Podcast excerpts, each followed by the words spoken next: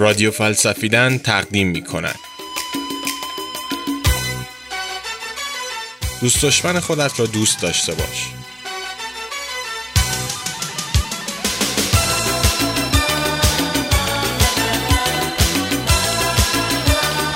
اخلاق و فلسفه چشم بد از تو دور بشه الهی چشم حسود و کور بشه الهی دلم می‌خواد که یار من بمونی بگوشم از عشق و وفا بخونی چشم بد از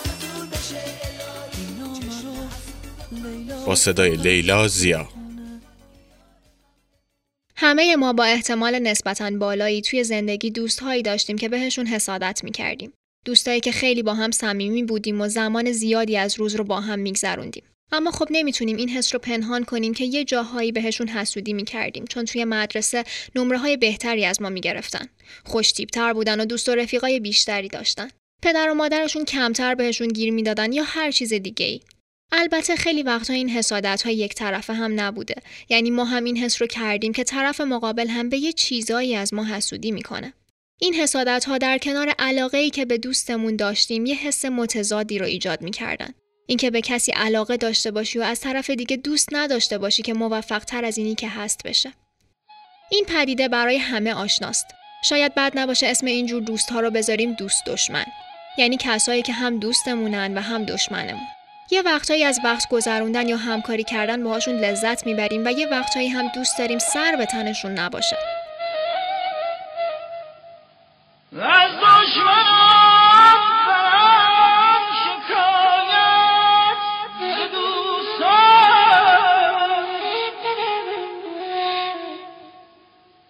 چون دوست دشمن است شکایت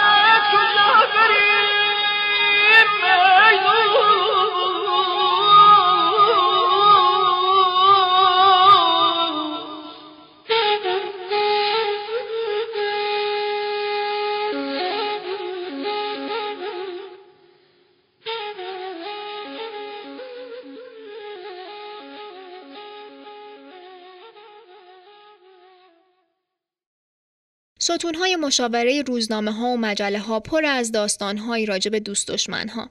اغلب موارد هم کسی که داره برای مشاور درد دل می‌کنه همونیه که مسئول از حسادته. همیشه اون یکیه که داره حسادت می‌کنه و آدمیه که چشم دیدن موفقیت ما رو نداره و گناهکاره. این حسادت اونقدر بار اخلاقی سنگینی داره که اعتراف کردن بهش خیلی سخته. مخصوصا وقتی همراه بدخواهی و کینه توزی باشه و مهمتر از اون وقتی که نسبت به کسی باشه که دوستش داریم. اما حسادت به دوست دشمنها اونقدر شایعه که یونانی های باستان هم دربارش حرف زدن.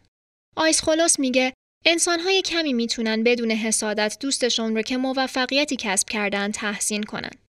بازیل قیصریه هم میگه همونطور که آفت قرمز آفت متداول ذرت حسادت هم آفت دوستیه. توی داستانهای تاریخی هم رد پای این حسادت رو میشه دید. اولین قتل انسانها از روی حسادت به وقوع پیوست. قابیل به خاطر حسادت به حابیل برادرش رو کشت. روموس و رومولوس بنیانگذارهای اسطوره‌ای روم هم درگیر چنین داستانی بودند. آتروس هم وقتی به پادشاهی رسید به برادرش شک کرد و سه تا پسر برادرش رو کشت و گوشت اونا رو توی یه مهمونی به خورده برادرش داد. و شاید از همهشون معروفتر حسادت برادرای یوسف پیامبر باشه که باعث شکلگیری یکی از زیباترین داستانهای دنیا شد. من سر چقدر گرمه که حال این روزامو می‌فهمه قبول دارم گناه نکردی تو. کار دنیای بیرحمه. کار دنیای بیرحمه. زمون عمر ما رو می‌گیره. برادر از برادرش سیره. تو دیر رسیدی خیلی دیره. خاطر تو هر کاری کردم تو رفتی من چجوری برگردم خودت بیا دورت بگردم پلیس قدیس میگه عشق حسادت نمیورزد. اما هیچ عشقی مسون از حسادت نیست. این تناقض بین عشق و حسد توی یکی از دیوارنگاره های رونسانسی اثر جوتو دی بوندونه در کلیسای اسکروونی از شرح پادووا به تصویر کشیده شده. این دیوارنگاره هفت جفت فضیلت و رزیلت رو به تصویر می‌کشه. حسد یکی از هفت گناه کبیره در تضاد با خیرخواهی، یکی از سه فضیلت الهی به تصویر کشیده شده. حسد به شکل تمثیلی به صورت یه زن شیطانی شاخدار به تصویر کشیده شده که یه مار از دهنش بیرون اومده تا کورش کنه. این می‌تونه نماد چشم شیطانی حسادت و رفتارهای بدخواهانه و آسیب زننده ناشی از حسادت باشه. این کاراکتر گوشهای بزرگی هم داره چون آدمای حسود همیشه هوشیارانه و کنجکاوانه حواسشون به زندگی بقیه است. دارایی های خودش رو با یه دست نگه داشته و دست دیگش مثل یک قلاب جلو اومده که چیزهایی رو که به داشتنشون قبطه می‌خوره به چنگ بیاره. از اون طرف خیرخواهی هیچ توجهی به کیسه های پولی که جلوی پاش افتادن نداره و یه سبد از میوه و دانه دستش و با دست دیگش قلبش رو به خدا پیشکش کرده. این ماجرا فقط به الهیات مسیحی منحصر نمیشه. توی تمام ادیان حسد به عنوان یک گناه شناخته میشه و تمام پیامبران مؤمنان رو از حسادت منع می‌کنن و در عوض اونا رو تشویق می‌کنن که خیرخواه بقیه باشن. اما ماجرا اینه که اصلا این ممکنه؟ میشه اصلا حسادت نکرد؟ کانت توی مقاله به اسم ایده ای برای تاریخی جهان شمول با هدف جهان وطنی یه مقایسه هایی بین آدمای جامعه با درختای جنگل داره که شاید توی این بحث به دردمون بخوره. کانت میگه درختای جنگل برای اینکه هر کدوم مجبورن برای رسیدن به هوا و نور با بقیه رقابت کنن باید شاخه هاشون رو فراتر از درختای دیگه به صورت مستقیم به سمت بالا هدایت کنن تا زنده بمونن. در حالی که درختهایی که آزاد و مستقل از بقیه هستند توی جهتهای دلخواه رشد می‌کنن و برای همین کوتاهتر و بدقوارتر از درختهای جنگلن. با این مثال کانت درباره دو تا تنش در هم تنیده انسانی حرف می‌زنه. از یه طرف آدما حیواناتی اجتماعی هستند و از حس همدلی و خیرخواهی بهره و می‌تونن از روی عشق و نوع دوستی دست به فداکاری بزنن و از طرف دیگه انسانها حیولاهای وحشی رقابتجو و کینه توزن که هر جور بیرحمی که بگی ازشون برمیاد. کانت اسم این تمایلات متناقض رو جامعه پذیری غیر اجتماعی می‌ذاره و همراه متفکرایی مثل هابز و روسو تلاش می‌کنه که نشون بده این لذت اجتماعی از کجا میاد. کانت میگه آدما دوست دارن که مورد احترام قرار بگیرن و بقیه شایسته بودن و عزت اونا رو تایید کنن. اما این حس به رتبه بندی و مقایسه نیاز داره. چون اگه همه مورد احترام قرار بگیرن دیگه احترام معنی خودش رو از دست میده. برای همین میشه گفت که عزت اجتماعی ما نیاز به مقایسه ما با دیگران رو زنده نگه میداره و اینجوری همه آدما رقیب هم محسوب میشن. به نظر کانت این تمایل اساس جامعه پذیری غیر اجتماعی ماست. ما از اونای احترام می‌گیریم که بهشون حسادت می‌کنیم. روسو هم توی بخش دوم گفتار درباره منشأ نابرابری رابطه متناقض عشق و حسد رو اینجوری توصیف می‌کنه.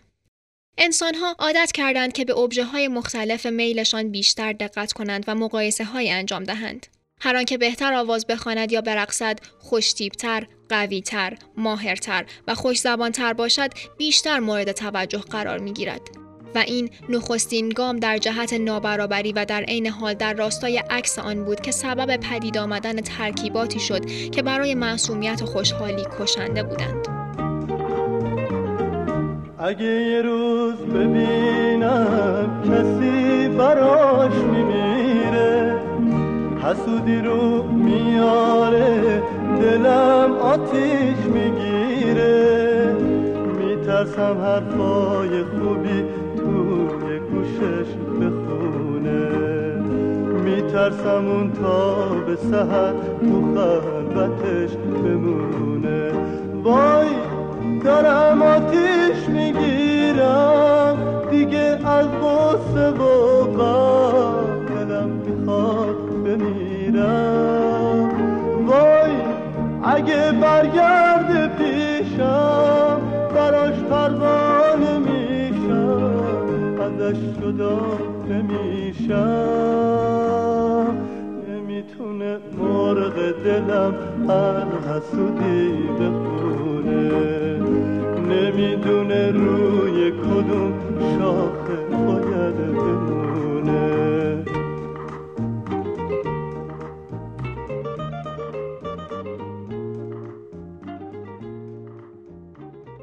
اینجا رادیو فلسفیدن است. این دقیقا همون اتفاقیه که ما توی مدرسه تجربهش کردیم. همه دوست دارن با حالترین بچه کلاس باشن و از بقیه یه پله بالاتر قرار بگیرن. توی این وضعیت بقیه جذب آدم با حاله میشن ولی دقیقا همونا بهش حسادت هم می‌کنن.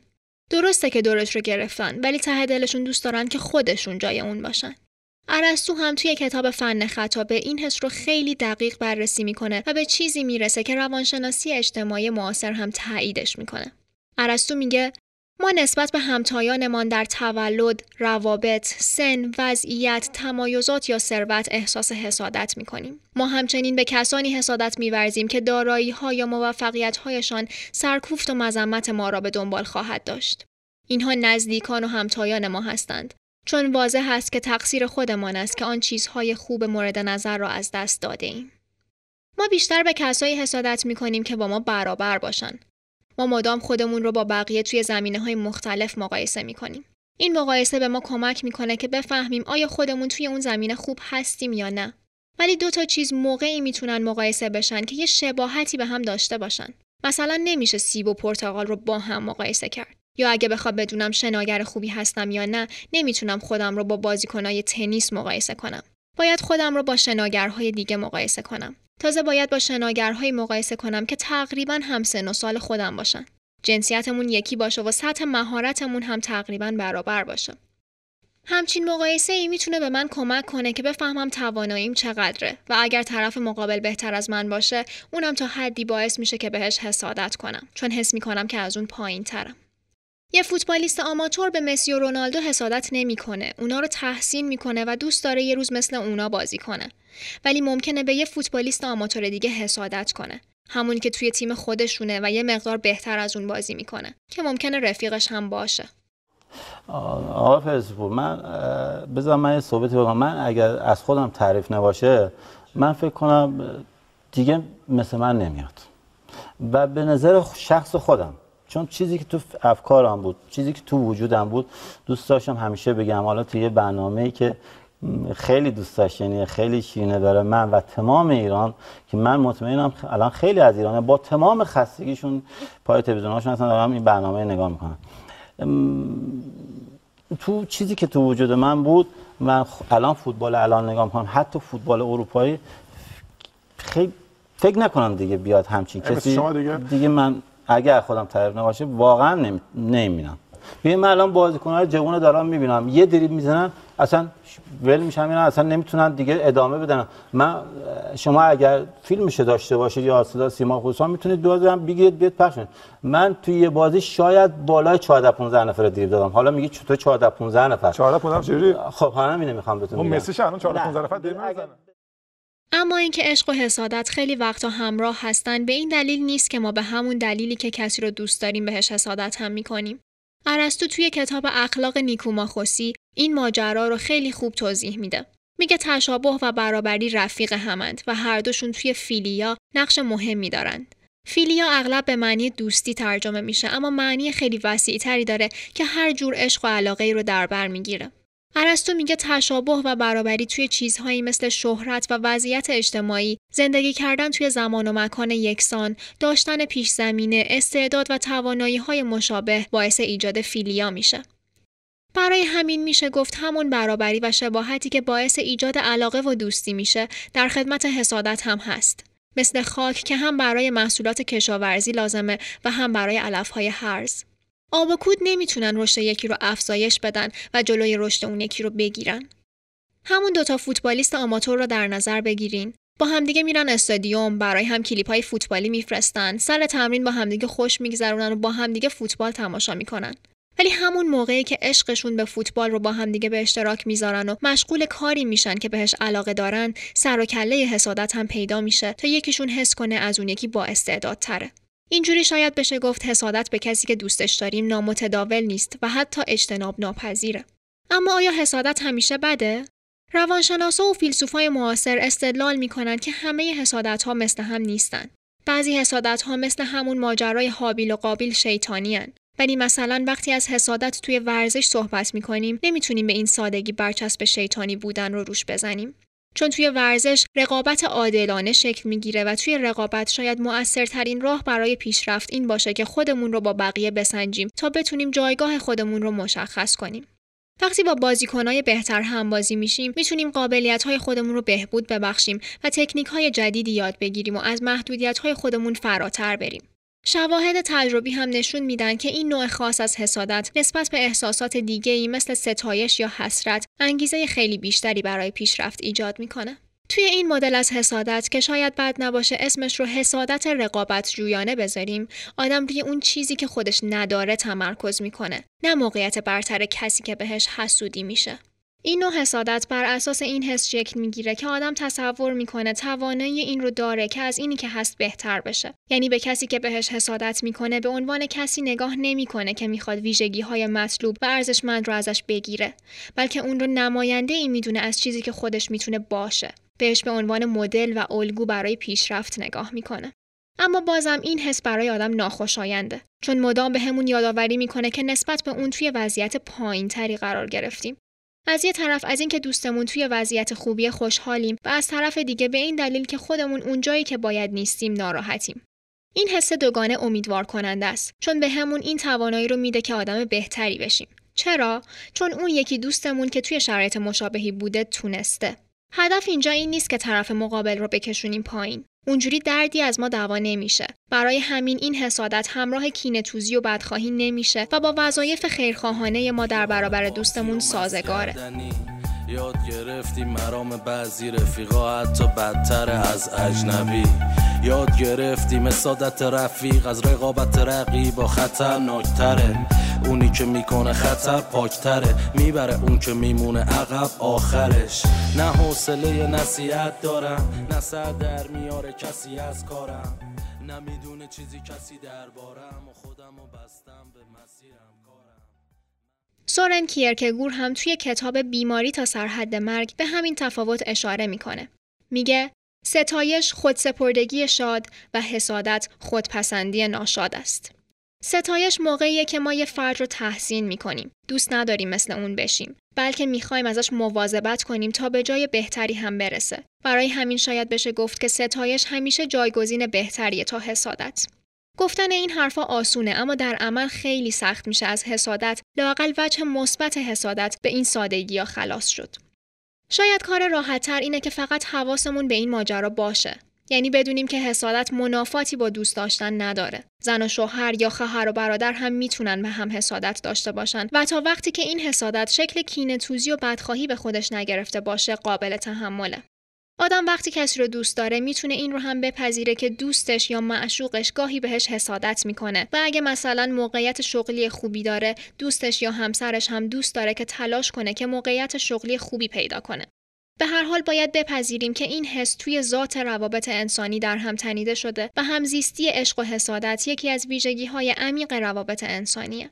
آدمایی که این رو درک نمی‌کنن ممکنه خیلی زود از دست دوستهاشون ناراحت بشن و احساس کنن که بقیه از موفقیتهاشون خوشحال نمیشن. یا از طرف دیگه به خودشون بیان و ببینن تمام لحظات دوستی دارن از اینکه دوستشون بهتره رنج می‌برن. در صورتی که این حسادت وقتی همراه عشق باشه می‌تونه باعث پیشرفت آدم هم بشه. اما گفتیم که حسادت وقتی به وجود میاد که آدم خودش رو توی چیزی مشابه دیگری می‌بینه. مثلا دو نفر دوست دارن یه مهارتی رو یاد بگیرن و هر دو به خاطر همین علاقه مشترک با هم دوست میشن و یکی می‌بینه که نفر دوم توی اون مهارت بهتره. برای همین میشه گفت که یه حالت دیگه هم برای خلاص شدن از حسادت وجود داره. اینکه آدم مسیری رو برای خودش بچینه که خیلی شبیه بقیه نباشه. این ماجرا توی زندگی هنرمندا و آدمای خلاق خیلی بیشتر دیده میشه. آدمی که سعی می‌کنه چیز جدیدی خلق کنه که قبل از اون مشابهش وجود نداشته مسلما چیزی رو برای حسادت پیدا نمی‌کنه. یعنی لازم نیست که قلبش پر از خیرخواهی برای همه باشه. به همین دلیل ساده که داره توی مسیری حرکت می‌کنه که هیچ کس دیگه ای توی اون مسیر نیست رقابت به کل منتفی میشه. به عنوان مثال وقتی یه دانشمند یه هیته جدید از علم رو کشف می‌کنه توی دنیای آکادمیک با کسی رقابت نمی‌کنه چون داره مرزهای علم رو جابجا می‌کنه و توی این مسیر آدم مشابهی وجود نداره که بخواد خودش رو باهاش مقایسه کنه. خبر دادم. من زنگ زدم به رئیس سازمان انرژی هسته‌ای.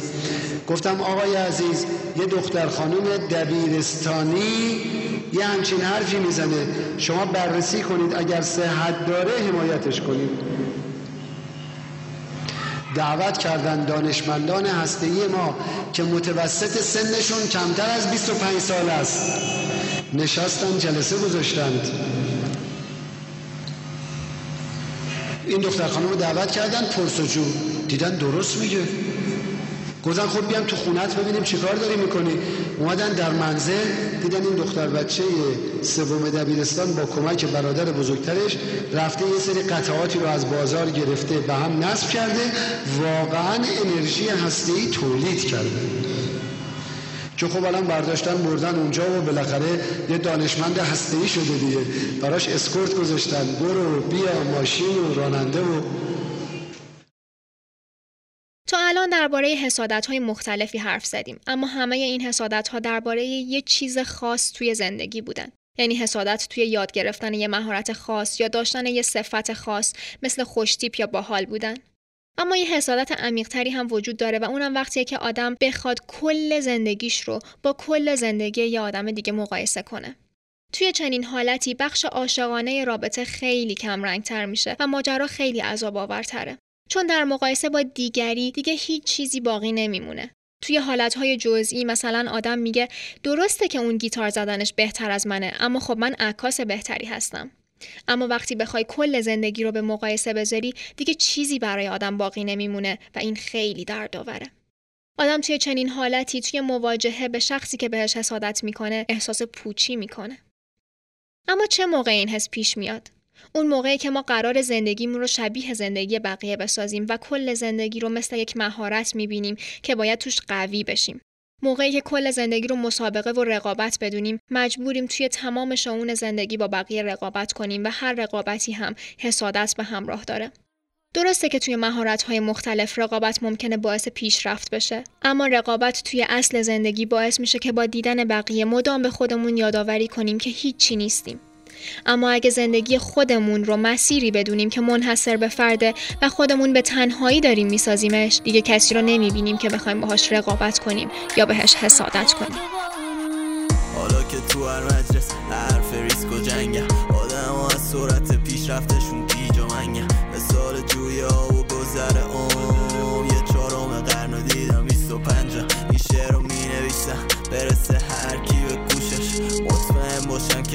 تأثیرش روش منو. مسافرم که یه آرزو داره.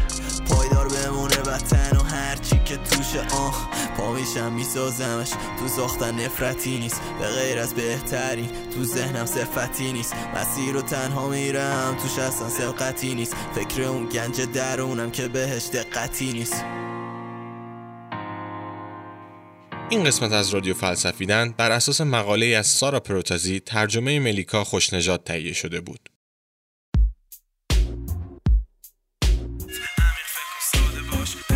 رادیو فلسفیدن.